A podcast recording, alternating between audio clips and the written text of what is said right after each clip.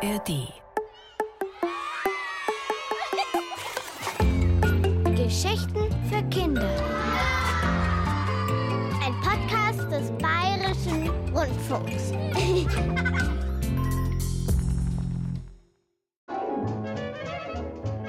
Walt Wolfmans haarsträubende Abenteuer.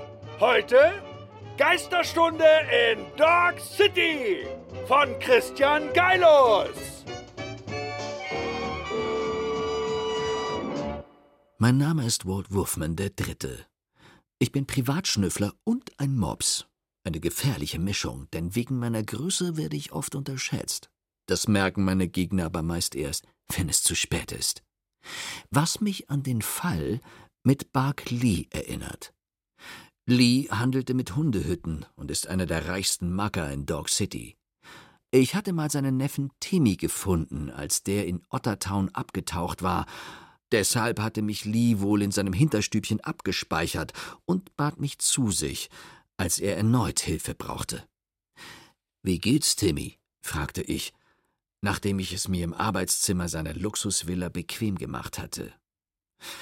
Ich habe den Tu nicht gut rausgeworfen, schimpfte Lee. Der will Schauhund werden und besucht eine Schauhundschule. Tja, aber deshalb habe ich sie nicht herbestellt. Es geht um meinen Großvater. Er ist mir gestern begegnet. Hier im Haus. Mal huschte er an der Tür zum Fresszimmer vorbei, mal schielte er mir im Bad über die Schulter. Lee zog den Kopf ein. Das ist echt unheimlich. Haben Sie ihm mal gesagt, dass er das lassen soll? wollte ich wissen und fragte mich, was an einem herumschleichenden alten Köter unheimlich war. Lee schluckte und flüsterte dann mit leiser Stimme. Mein Großvater ist schon lange tot.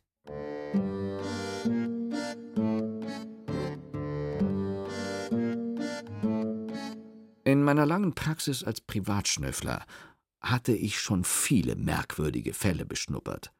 Aber ein Geist war mir noch nicht vor die Schnauze gekommen. Deshalb nahm ich den Fall an und legte mich bei Barkley auf die Lauer.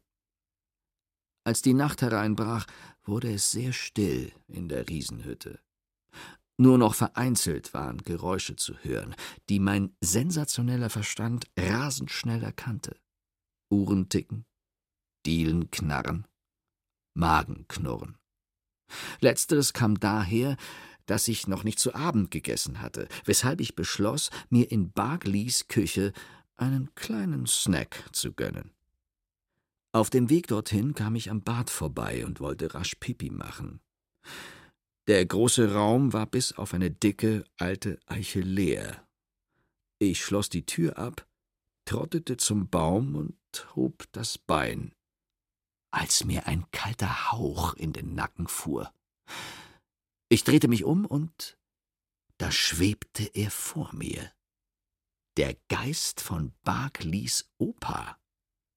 Mit weit aufgerissenen Augen starrte er mich an, zeigte mit der Pfote auf mich und stöhnte mit einer Stimme, die mir das Blut in den Adern gefrieren ließ. Du. Ein feiner Nieselregen benetzte mein Gesicht. Dann fiel ich in Ohnmacht. Nehme ich jedenfalls an. Denn als mein Gehirn wieder einsetzte, lag ich auf dem Marmorboden des Klos und der Geist war weg.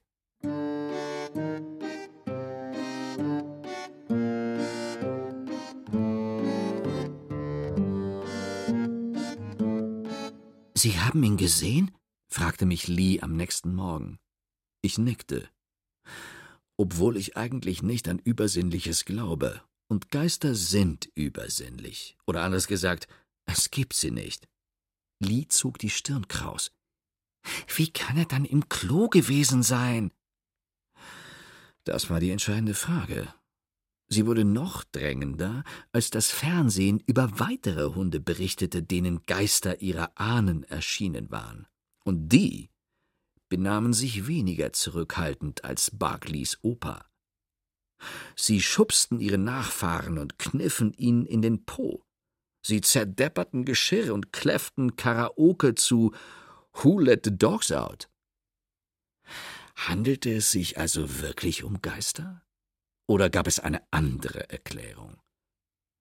Ich zermarterte mir das Hirn, als ich Besuch bekam. Spät abends saß ich noch im Büro und grübelte vor mich hin, als ich plötzlich eine Stimme hörte. Wald! Das Licht erlosch und eine Gestalt schwebte herein, groß und dünn und mit langen Ohren, die ihr wie Putzlappen vom Kopf herunterbaumelten. Opa! krächzte ich. Mir blieb vor Schreck die Spucke weg. Denn Opa Wurf war vor zwei Jahren gestorben. Ich selbst hatte ihm das letzte Geleit gebellt. Wie konnte er dann hier in mein Büro schweben? Bist du ein Geist? Sehr richtig, stöhnte Opa langgedehnt. Und ich komme, um dir eine wichtige Nachricht zu überbringen. Zweifle nicht, denn nur weil du etwas siehst, das du nicht verstehst, heißt es noch lange nicht, dass es nicht existiert. Er blies mir seinen kalten Atem ins Gesicht, und der Geruch erinnerte mich an Honigdrops. Mir wurde schwindlig, und ich fiel, wie schon im Klo von Barclay, erneut in Ohnmacht. Geister existieren, murmelte ich, als ich wieder zu mir kam. Und sie sind dabei, Dog City mächtig aufzumischen.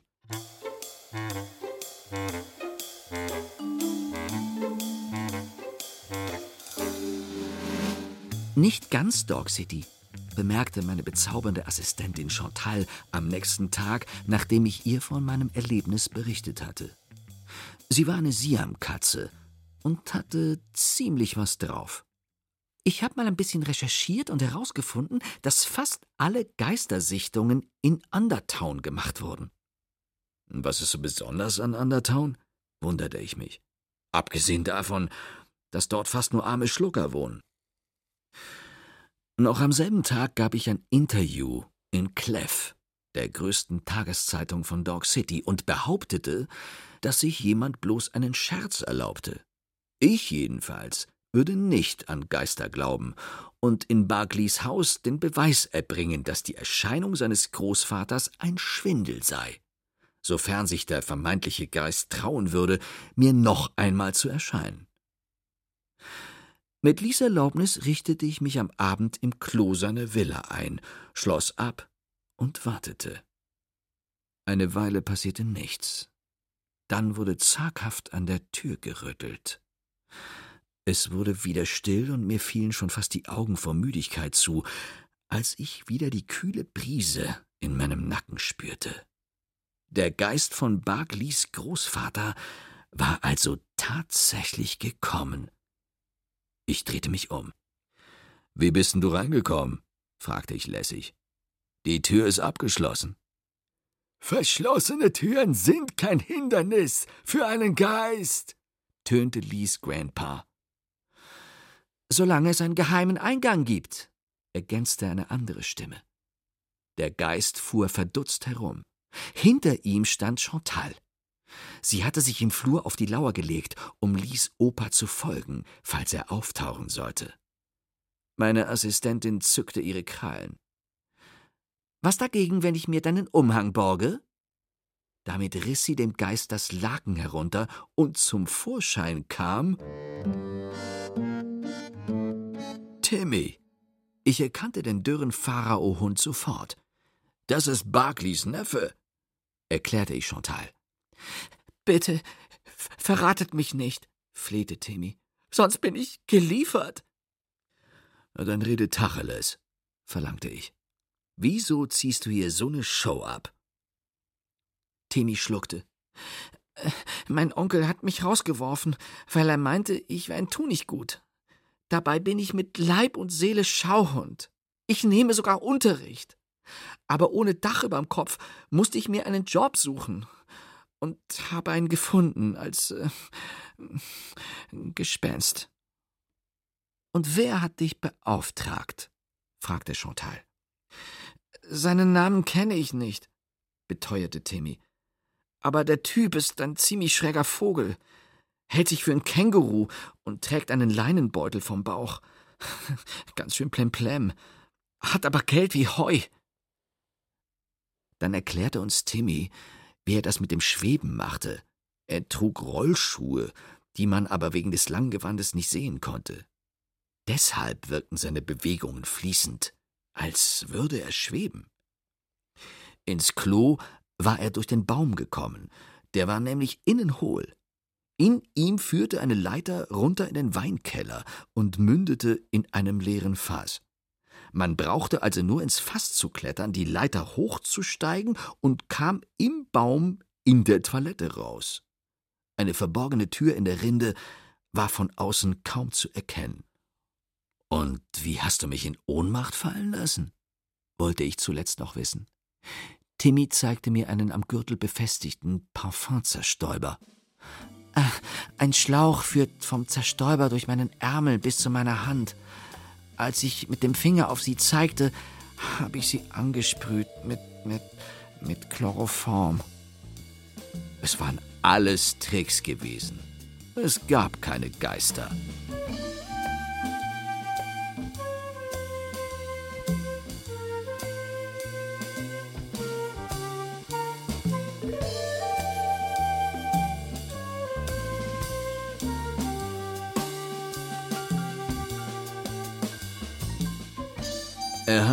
Heißt Kaya Gugu, sagte ich Chantal, als wir zurück im Büro waren. Ich hatte schon mal mit ihm zu tun. Hat Muskeln aus Stahl, aber ein Hirn von der Größe einer Erbse. Eigentlich komisch, dass der so einen komplizierten Plan ausbaldowern kann. Es wird jedenfalls nicht einfach werden, diese Info aus ihm rauszukitzeln. Wir müssten ihn irgendwie austricksen. Und ich weiß auch wie verkündete Chantal fröhlich. Wir schlagen ihn mit seinen eigenen Waffen.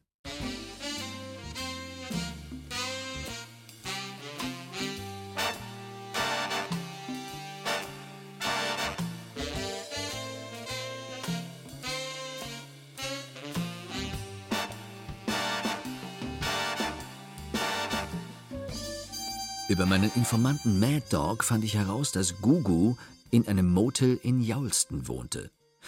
Chantal und ich besorgten uns Verkleidung und legten uns auf die Lauer. Als es dunkel wurde und das Licht in Gugus Zimmer erlosch, legten wir los.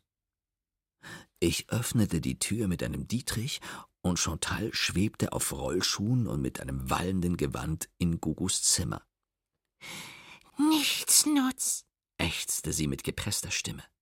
Statt mein Grab zu pflegen, liegst du hier rum und pennst. Du solltest dich schämen. Gugu fuhr erschrocken hoch. Oma! Ich hatte ja erwähnt, dass ich schon mal mit Gugu zu tun gehabt hatte. Deshalb wusste ich, dass er seine Oma vergötterte. Er selbst hatte mir ein Foto von ihr gezeigt, auf dem sie einen auffälligen Hut und eine riesen Sonnenbrille trug. Genau so hatte Chantal sich zurechtgemacht. Äh, ich dachte, du wirst Du wirst tot, bibberte Gugu. Bin ich auch, fauchte Chantal. Ich komme aus dem Totenreich, um dir die Ohren lang zu ziehen. Du verkleidest Schauhunde und lässt sie harmlose Mieter erschrecken. Warum? Wer hat dir den Auftrag gegeben? Gugu stutzte. Woher weißt du, dass ich, dass ich im Auftrag arbeite? Weil ich ein Geist bin, knurrte Chantal. Ich weiß alles. Kennst du auch den Namen meines Auftraggebers? schlussfolgerte Gugu, womit er nicht ganz Unrecht hatte. Chantal drohte die Sache zu entgleiten. Es war Zeit für meinen Auftritt. Du Narr! rief ich aus und schwebte ebenfalls auf Rollschuhen in den Raum. Diesmal war Gugu nicht mehr überrascht, sondern versuchte mich reinzulegen. Ah, ha, Opa, sagte er. Du weißt, dass ich nicht dein Opa bin, erwiderte ich, sondern dein alter Mathelehrer, Herr Streng. Du warst mit Abstand der schlechteste Schüler in der Weltenschule und kamst jeden Morgen zu spät. Und du hattest schon damals deinen blöden Beutel als Schultasche dabei. Sind da immer noch der Wackeldackel und das Lassie-Sammelalbum drin? Fehlt dir immer noch Bild 27? Collie im Gegenlicht der untergehenden Sonne? Gugu wurde blass. Denn was ich sagte, stimmte. Gugu selbst hatte es mir damals erzählt. Raus mit der Sprache, verlangte ich. Wer hat dich engagiert? Es, es war Buck Lee, platzte es aus Gugu heraus. Er gab mir das Geld und deine Liste mit Namen von Mietern, die ich erschrecken sollte. Deshalb heuerte ich die Schauhunde an. Aber Lee ist auch ein Geist erschienen, warf Chantal ein. Wieso lässt er sich selbst erschrecken? Das weiß ich nicht, beteuerte Gugu. Aber ich schwöre, dass es die Wahrheit ist. Er sah mich mit flehendem Blick an. Bitte, bitte, Herr Streng, bitte, bitte lassen Sie mich nicht mehr nachsitzen. Bloß nicht nachsitzen. Wir sagten Gugu, er solle schleunigst verschwinden, was er auch tat. Dann fuhren wir zurück ins Büro, um uns die Sache durch den Kopf gehen zu lassen. Lee lässt sich vermutlich selbst erschrecken, damit er nicht in Verdacht gerät, etwas mit der Sache zu tun zu haben, überlegte Chantal. Aber es gibt ja gar keine Verbindung zwischen ihm und den Hunden, denen Geister erschienen sind, oder? Tja, wir wissen nur, dass sie in Undertown leben, sagte ich. Wir sollten ihre Wohnorte in eine Karte eintragen. Vielleicht fällt uns dabei etwas auf. Wir taten es, und siehe da, alle Geistersichtungen fanden in einem einzigen Häuserblock statt. Den kenne ich von irgendwoher, sagte Chantal und durchstöberte ihre Zeitschriften. Ähm, vor kurzem wurde darüber berichtet.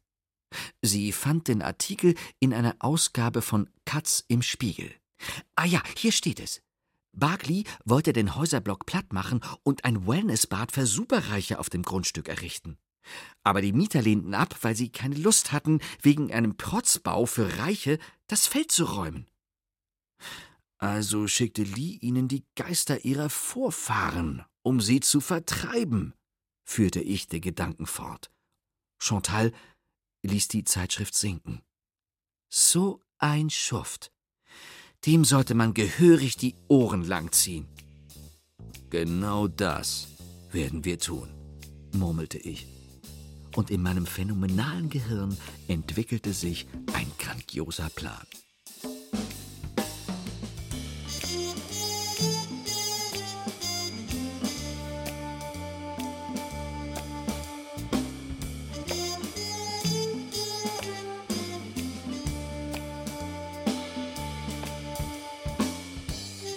Sie haben was? fragte Barclay fassungslos. Ich habe mit Ihrem Großvater gesprochen, wiederholte ich. Und er hat mir einige interessante Neuigkeiten zugeflüstert. Er erwartet Sie heute um Punkt Mitternacht in der alten Montagehalle in Downtown. Kaya Gugu lässt grüßen. Dieser Wink mit dem Zaunpfahl sollte eigentlich genügen, um Lee zur Halle zu locken. Gleich nach dem Gespräch begannen Chantal und ich mit unseren Vorbereitungen. Wir wollten unsere Geisternummer, die wir bei Gugu abgezogen hatten, mit Lee wiederholen, als dessen Oma und Opa. Lee würde natürlich glauben, dass wir keine echten Geister sind, sondern Schauhunde, die Gugu engagiert hat. Nachdem wir eine Kamera in der Montagehalle versteckt hatten, widmete sich Chantal und ich unseren Verkleidungen. Meine bezaubernde Assistentin hatte sich dafür in einem kleinen Lagerraum eingerichtet. Ich zog mich in den Pausenraum der Halle zurück. Ich hatte meine Verkleidung gerade angelegt, als ich über einen Kontrollmonitor, der mit der Kamera verbunden war, beobachtete, wie Barkley die Halle betrat und einen Revolver in seinem Fell versteckte. Wenn er auf die vermeintlichen Geister schoss, war es mit Chantal und mir aus. Wir mussten unseren Plan kurzfristig ändern. Ich sprintete los, aber die Tür zum Pausenraum war abgeschlossen. Ich hetzte zurück zum Monitor. Hallo Oma, hörte ich Lies Stimme über den Monitorlautsprecher. Eine leuchtende Erscheinung schwebte ins Bild und verharrte vor ihm. Du glaubst doch nicht echt, dass ich dir das abnehme, erwiderte Lee. Der Geist von meiner Oma. so, so ein Blödsinn. Du kannst mich nicht übers Ohr hauen, Gugu. Er zog den Revolver aus dem Fell und richtete ihn auf sein Gegenüber. Mir stockte der Atem. Aber der Oma-Geist ließ sich nicht beeindrucken. Er blähte sich auf und leuchtete von innen heraus wie glühende Kohlen. Im selben Augenblick krachte der Schuss los. Und ich fiel ein weiteres Mal in Ohnmacht, diesmal ganz ohne Chloroform.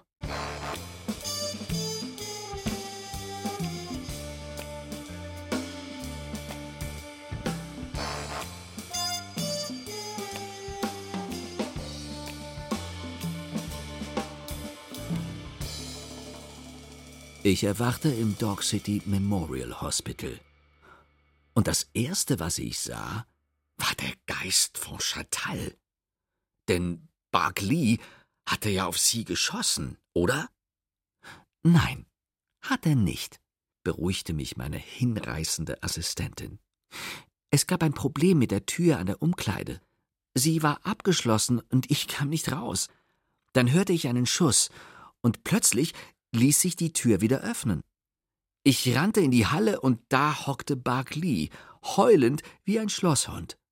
Sie ist durch mich hindurchgegangen, wimmerte er immer wieder. Der Geist meiner Oma ist durch mich hindurchgegangen. Ich rief die Polizei, die Lee kurz darauf festnahm. In der Zwischenzeit fand ich sie bewusstlos in ihrer Umkleidechef. Ein Krankenwagen brachte sie dann hier ins Krankenhaus. Meine Tür war auch abgeschlossen, sagte ich. Aber über den Monitor konnte ich beobachten, wie Barclay der Geist seiner Großmutter erschien. Meine Assistentin zog die Stirn kraus. Aber wenn weder Sie noch ich in der Montagehalle herumgegeistert sind, wer war es dann? Ein Luftzug wehte durch das Krankenzimmer und ließ die Vorhänge vor dem Fenster tanzen. Und dann war da noch ein Geräusch hell und klar und sehr, sehr leise. Es klang, als würde jemand kichern. Das war Geisterstunde in Dog City aus der Reihe Walt Wolfmans haarsträubende Abenteuer von Christian Geilus. Erzähler Samuel Weiß. Programmassistenz Ulrike Weige. Technik Susi Harasim. Redaktion und Regie Kai Frohner. Eine Produktion des Bayerischen Rundfunks 2019.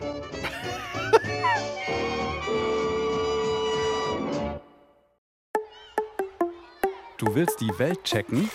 Dann hör doch mal rein bei Checkpot, der Podcast mit Checker Tobi. Den Checkpot gibt's in der ARD Audiothek und überall, wo es Podcasts gibt.